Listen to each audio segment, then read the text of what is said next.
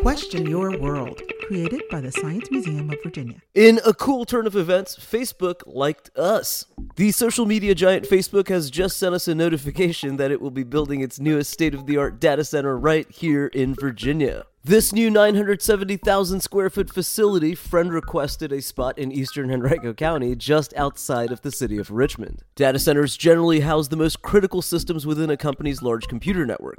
They can come with uninterruptible power sources, massive heating and cooling systems, and around the clock monitoring. So, all this data storing requires a lot of energy. Perhaps the most cutting edge thing about this new billion dollar Facebook building is that it will run on 100% renewable energy. The largest data centers use as much electricity as a small town. Google uses one one hundredth of a percent of the entire world's energy to power its data centers alone. The world's biggest data center, currently located in Chicago, is around 1.1 million square feet and is backed up by 53 generators.